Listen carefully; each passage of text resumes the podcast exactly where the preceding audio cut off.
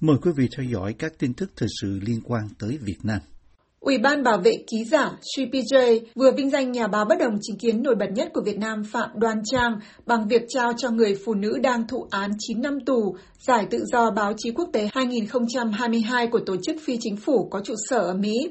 Bà Trang bị Việt Nam kết án tù hồi cuối năm ngoái theo Điều 117 của Bộ Luật Hình sự, một điều luật mà giới hoạt động và các tổ chức nhân quyền quốc tế cho là mơ hồ về việc cấm làm và tàng trữ thông tin, vật phẩm chống lại nhà nước Việt Nam, một quốc gia vốn kiểm duyệt gắt cao môi trường truyền thông.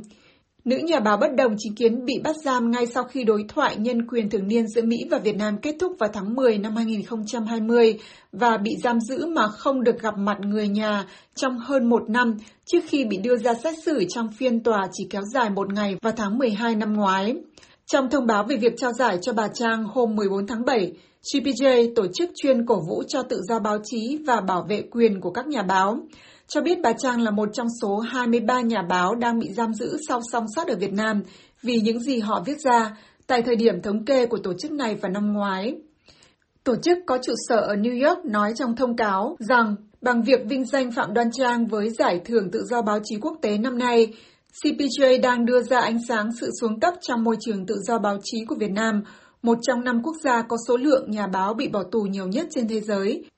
Đây là lần thứ hai bà Trang được vinh danh bằng một giải thưởng tự do báo chí quốc tế. Tổ chức phóng viên không biên giới RSF vào năm 2019 cũng trao cho bà Trang, người có nhiều cuốn sách bị cấm xuất bản ở Việt Nam như Phản kháng phi bạo lực và Cẩm nang nuôi tù, giải tự do báo chí hạng mục tầm ảnh hưởng vì những hoạt động của bà trong việc thúc đẩy cho dân chủ và nhân quyền ở quốc gia có Đảng Cộng sản nắm độc quyền cai trị hàng chục năm. Bà Trang từng là một phóng viên làm việc cho báo nhà nước, nhưng bị đuổi việc sau khi tuần cho một nhà báo độc lập đoạn ghi âm cuộc thẩm vấn của công an trong lúc giam giữ bà. Bà Trang sau đó trở thành một nhà báo độc lập, chuyên viết về các vấn đề nhân quyền cho luật khoa tạp chí, tờ báo mạng do bà đồng sáng lập và trang tin tức độc lập bằng tiếng Anh The Vietnamese có trụ sở ở Mỹ. Bà Trang cùng ông Will Nguyễn, công dân Mỹ gốc Việt từng bị giam giữ ở Việt Nam vì tham gia biểu tình phản đối luật an ninh mạng, cùng viết ra bản báo cáo đồng tâm xoay quanh vụ tấn công gây chết chóc của lực lượng công an vào thôn Hoành ở xã Đồng Tâm đầu năm 2020. Bà Trang bị bắt không lâu sau khi công bố bản báo cáo này. Theo RSF có trụ sở tại Paris của Pháp, truyền thông chính thống của Việt Nam bị kiểm duyệt chặt chẽ bởi độc đảng và việc các phóng viên độc lập cũng như các blogger thường xuyên bị bỏ tù khiến cho Việt Nam trở thành nhà tù lớn thứ ba trên thế giới đối với các nhà báo sau Trung Quốc và Myanmar. Việt Nam bị tổ chức này xếp hạng 174 trên 180 về chỉ số tự do báo chí, tức trong nhóm các nước có ít tự do báo chí nhất trên thế giới. Bà Trang được nhắc đến trong một báo cáo chung của năm báo cáo viên đặc biệt của Hội đồng Nhân quyền Liên Hợp Quốc nhằm đáp lại về sự chấn áp của nhà cầm quyền đối với bà Trang và những nhà báo độc lập khác ở Việt Nam. Hồi tháng 3 năm nay, bà Trang được Bộ Ngoại giao Mỹ trao giải thưởng Phụ nữ can đảm và được Đại sứ Mỹ tại Hà Nội Mark Napper ca ngợi là không sợ hãi theo đuổi một xã hội dung nạp và không gian rộng rãi hơn cho tự do ngôn luận ở Việt Nam. Việt Nam đã phản đối việc Mỹ trao giải cho bà Trang và người phát ngôn Bộ Ngoại giao ở Hà Nội nhiều lần nói rằng Việt Nam luôn đảm bảo quyền con người cũng như tự do báo chí tại quốc gia Đông Nam Á. Trong bức thư với tiêu đề Nếu tôi có đi tù được công bố ngay sau khi bị bắt, bà Trang kêu gọi vận động cho luật bầu cử mới ở Việt Nam và nói rằng bà không cần tự do cho riêng mình mà cần cái lớn hơn thế nhiều, tự do dân chủ cho Việt Nam. Một người đàn ông Hàn Quốc được biết là một trong những trùm ma túy lớn nhất Đông Nam Á vừa bị bắt tại Việt Nam và bị dẫn độ về nước hôm 19 tháng 7, truyền thông Hàn Quốc và Việt Nam loan tin. Hãng tin Yonhap dẫn thông cáo của Cơ quan Cảnh sát Quốc gia Hàn Quốc NPA cho biết nghi phạm họ Kim, 47 tuổi, là đối tượng truy nã đỏ của Cảnh sát Hình sự Quốc tế do phạm tội mua bán ma túy đá qua ứng dụng Telegram từ năm 2018. Từ năm 2018, Ông Kim bị bắt tại thành phố Hồ Chí Minh hôm 17 tháng 7 sau khi cảnh sát hai nước hợp tác truy bắt nghi phạm này trong thời gian gần 3 năm, NPA cho biết. NPA cáo buộc ông Kim mua bán ma túy bất hợp pháp với giá trị khoảng 7 tỷ won, tức khoảng 5,3 triệu đô la Mỹ, và dẫn đầu đường dây dưới gần 20 nhà cung cấp trên khắp đất nước. Ông Khang Kitak, giám đốc bộ phận hỗ trợ điều tra với quốc tế và Interpol thuộc NPA cho biết, đây là một ví dụ tuyệt vời về sự hợp tác nhất quán với chính quyền Việt Nam để bắt giữ kẻ cầm đầu một trong những đường dây mua bán ma túy lớn nhất Đông Nam Á. Ông Kim là một trong ba trùm ma túy lớn có trụ sở tại Đông Nam Á. NBA trước đó đã bắt giữ hai người khác ở Philippines và Campuchia, vẫn theo John Hep. NBA nghi ngờ rằng ông Kim thậm chí còn cung cấp chất cấm bất hợp pháp cho hai đối tượng này. Sau khi điều tra thêm, có thể tổng giá trị buôn bán ma túy còn lớn hơn nhiều. Truyền thông Việt Nam cho biết trong thời gian vừa qua, Cục Cảnh sát điều tra tội phạm về ma túy C04 của Bộ Công an Việt Nam liên tục triệt phá nhiều đường dây mua bán ma túy với số lượng lớn có người nước ngoài tham gia, điều hành, trong đó có đường dây do một cựu cảnh sát Hàn Quốc cầm đầu, cất giấu ma túy trong lô hàng đá hoa cương xuất sang Hàn Quốc.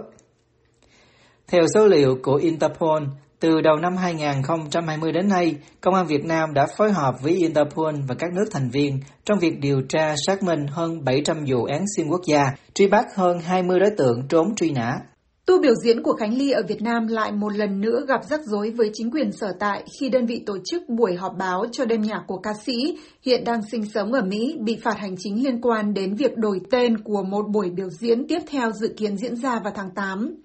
Trước đó vào tháng 6, ban tổ chức đêm nhạc của Khánh Ly tại Lâm Đồng đã bị xử lý cảnh cáo vì để danh ca này hát một bài hát không nằm trong danh mục cấp phép đã được Sở Văn hóa tỉnh thông qua. Khánh Ly, danh ca 77 tuổi đã nhiều năm sinh sống ở Mỹ và nổi tiếng với các bài hát của nhạc sĩ Trịnh Công Sơn, hiện đang có tour lưu diễn xuyên Việt với tên gọi như một lời chia tay từ ngày 25 tháng 6 với buổi biểu diễn đầu tiên ở Đà Lạt, nơi bà bắt đầu sự nghiệp ca hát tại một phòng trà vào năm 1962. Đêm nhạc gần đây nhất của bà diễn ra tại nhà hát lớn ở Hà Nội hôm mùng 9 tháng 7 với tên gọi Khánh Ly 60 năm hát tình ca đã diễn ra êm đẹp, trong đó có sự tham gia của nhạc sĩ Trần Tiến và danh ca Tùng Dương. Tuy nhiên, theo báo chí trong nước, đơn vị tổ chức buổi họp báo cho đêm nhạc sắp tới, trong chuỗi biểu diễn của Khánh Ly nhằm kỷ niệm 6 thập niên ca hát của bà, đã bị Sở Thông tin và Truyền thông Đà Nẵng xử phạt vi phạm hành chính hôm 18 tháng 7 vì không thực hiện đúng nội dung họp báo đã được Sở chấp thuận. Trước đó, Sở Thông tin và Truyền thông của Đà Nẵng cho biết họ đã cấp giấy chấp thuận cho tổ chức buổi họp báo giới thiệu đêm nhạc sắp tới ở thành phố biển miền Trung với tên gọi Hãy yêu nhau đi, theo G News. Tuy nhiên, vẫn theo báo mạng này, đơn vị tổ chức họp báo ngày 5 tháng 7 đã giới thiệu đêm nhạc, dự kiến diễn ra ngày 13 tháng 8, có tên gọi là Hãy yêu ngày tới. Theo VnExpress, đại diện công ty tổ chức buổi họp báo thừa nhận sai sót khi làm việc với Sở Thông tin và Truyền thông Đà Nẵng hôm 7 tháng 7. Cơ quan chức năng đã xử phạt công ty Kinh Kỳ, phía tổ chức sự kiện, 4 triệu đồng vì ghi tên sự kiện khác giấy phép, vi phạm quy định theo Điều 41 Luật Báo chí năm 2016 của Việt Nam.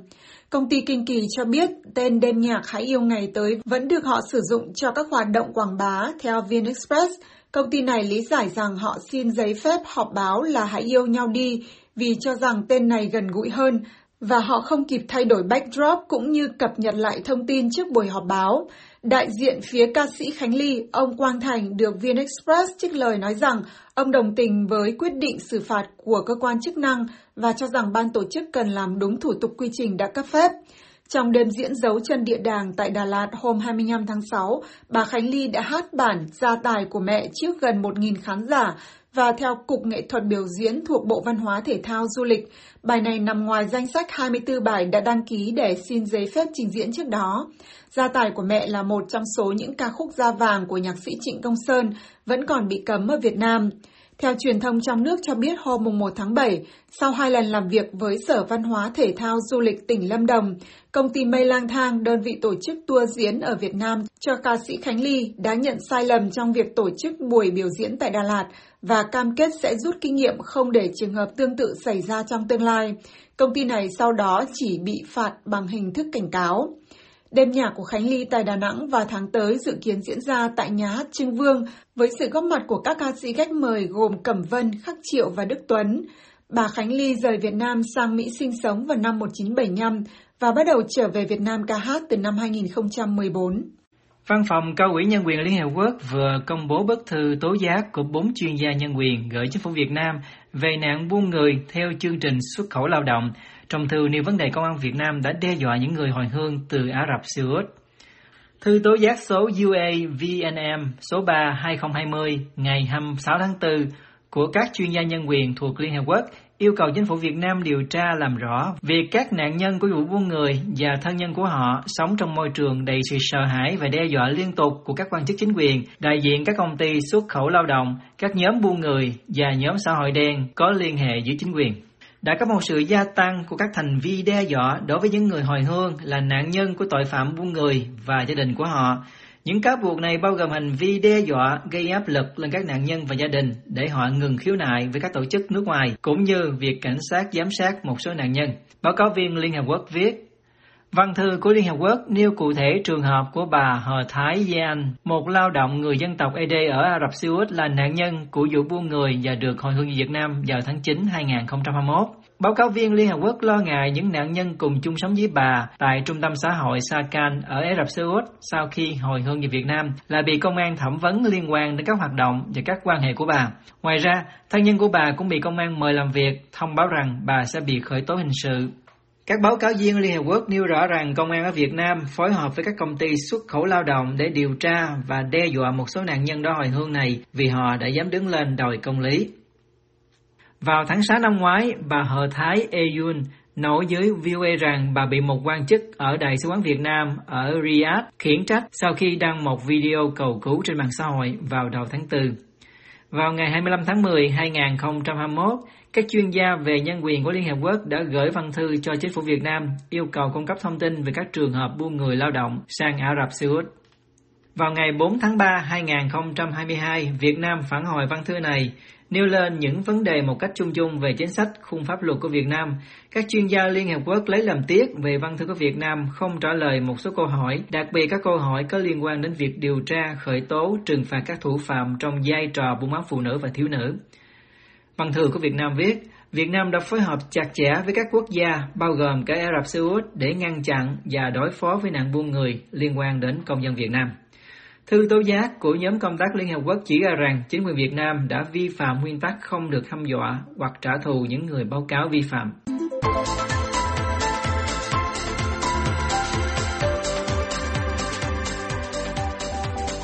Tiếp theo mời quý vị theo dõi phóng sự Nỗi lòng người thương phế binh. Từ giả áo thư sinh, theo tiếng gọi quân trường, đã có biết bao thế hệ trai trẻ lên đường nhập ngũ để bảo vệ sự tự do của miền Nam Việt Nam. Lịch sử thu nhỏ là hồi ký của từng cá nhân, là gia phả của mỗi gia đình.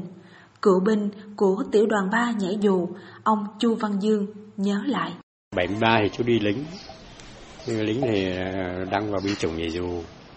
Rồi ờ, đến ờ, đến ngày bị thương thì nói ngay là tới về tới Phan Rang rồi sư đoàn nhảy dù rút về Sài Gòn đó thì ờ, về tới Phan Rang thì ờ, đơn vị chú ờ, được tăng cường ra Phan Rang để chấn giữ cái cái cái thành phố Phan Rang á. Thì đến ngày 16 tháng 4 năm 75 thì chú bị thương. Bị thương, lúc bị thương thì cũng không có không có di tản được bởi vì thì lúc đấy là đơn vị các đơn vị đang rút ờ, đang đang rút về Sài Gòn rồi thử không có di tản. À, cũng nhờ người dân người ta đưa vô trong bệnh viện đó. Đưa trong bệnh viện của của Phan Rang. Mà đến khi mà vô tới bệnh viện thì lúc đấy là bên bộ đội nó đã đã đã, đã, đã chiếm Phan Rang rồi chú nằm cũng giống như là người tù nhà tù binh vậy đó. Không có thuốc thang không có gì hết. Nhờ lòng từ bi của các chùa ở Phan Rang á. Họ mang cơm mang cháo ngày ba bữa mang tới nuôi cho mấy người thương binh lính Việt Nam Cộng Hòa thôi. Ngần ấy năm với những vui buồn đắng cay mà một cuộc đời, một dân tộc phải trải qua, cựu binh Hoàng Văn An kể. Quân tôi là coi như 64, một năm chín năm sáu mươi bị thương ngày 13 tháng 6 năm 1970 tại à, Kiến Hòa, bây giờ gọi là Bến Tre đó quận Trúc Giang. Tôi bị thương như vậy là coi như là hai chân mà. Bởi vậy cho nên đó là cái chuyện với lại coi như hai vợ chồng thì bây giờ nói chung ra là giờ là coi như già hết rồi. Thì bây giờ đâu làm gì ăn được nữa, thì coi như là đó thì mình cũng à, sống lại lứt qua ngày. Thế thôi. Thời gian cũng bạc thết như mái ngói này, giờ với người thương phế binh Việt Nam Cộng Hòa, khi gần nửa thế kỷ đi qua thì với thân thể tật nguyền, sống như người bình thường đã khó. Huống hồ lúc dịch giả suốt hai năm trời ròng rã, phải chịu nhiều lệnh cấm đoán đi lại mưu sinh. Ông Chu Văn Dương kể. Hai vợ chồng giờ lớn tuổi rồi. À, trước thì à, chưa dịch thì bà xá bà còn buôn bán vớ vẩn ở ngoài chợ được nhưng mà từ sau cái từ lúc mà bùng dịch ở cái chỗ mà bà bán là thuê mà thuê hàng ngày. Thì người ta không người ta thấy dịch giả vậy người ta không cho thuê nữa ta lấy lại. À, giờ thì cũng bà ấy cũng chỉ có sáng ra bán vài ổn mì thôi. Những người cựu binh Việt Nam Cộng Hòa này, họ là nhân chứng sống của lịch sử chiến tranh. Ông Đinh Văn Toàn chia sẻ. Đinh Văn Toàn, à, sinh năm 1953, à, số quân 73, 137, 187, đơn vị đại đội 4 tiểu 2 từ quân lục chiến. À, tôi bị thương à, tháng 3 năm 75 à, trước giải phóng tháng. Dạ. À, thấy hoàn cảnh mình à, cụt hai chân là đâu có làm ăn gì được. À, cũng đến giúp đỡ rồi chúc định thôi. Những người buộc phải rời cuộc chiến trong thương tật, giờ họ như cái bóng bên lề cuộc đời. Cựu binh Nguyễn Văn Tâm kể.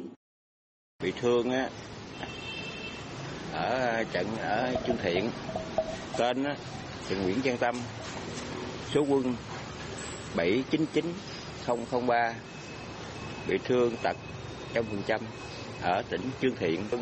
vị ờ, lính là đó là địa phương quân ở tiểu tiểu khu Châu Đốc. Ở nhà nhờ địa phương ta hỗ trợ ba cái thức ăn hay hoặc ờ, có nhiều người ờ, gửi có quà trúng đỉnh trong mùa dịch đó mình qua rồi bây giờ mới đẩy ba đi bán vé, vé số sống. Một tháng phải có thu nhập để sống tiền nhà tiền phòng người ta chiến tranh thì đi qua nhưng nỗi đau dường như vẫn theo đuổi theo đến trọn kiếp người. Cựu binh phạm thế thái ngậm ngùi. À, tôi ờ, nhân thân là hạ sĩ quan trường bị khóa 773 ra trường năm 73 về tiểu khu Vĩnh Long à, thuộc à, đơn vị tiểu đoàn 521 địa phương quân. Bị thương ngày 17 tháng 3 năm 1975 trước khi mất Sài Gòn hơn một tháng và à, hiện tại nằm tổng với viện Cộng Hòa sau à, sau à, 30 tháng 4 thì được ừ, trở về với gia đình. Tự lo tự chữa bản thân lấy. Mất 2 phần 3 cẳng chân trái. Tôi là trung sĩ Phạm Thế Thái, à, số quân 74 140566. Kính uh, chào các anh em. Sau cái cuộc Covid này, cái cuộc sống nó có thay đổi là bởi vì à, kinh tế nó nó mắc mỏ lên mà đồng tiền hỗ trợ thì thấp, cho nên cuộc sống nó cũng hơi khó khăn một chút. Ai chẳng một lần về với đất, khác chăng là sớm hay muộn, vinh với nhục và sống chết ra sao cho ý nghĩa của một kiếp người. Cảm thương nhất là những người lính chưa chết, nhưng coi như đã chết vì thương tật chiến trận cùng bao vết thương lòng thời hậu chiến.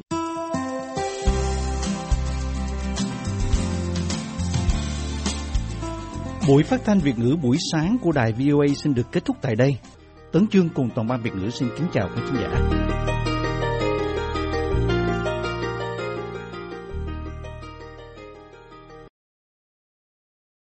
This program has come to you from the Voice of America, Washington.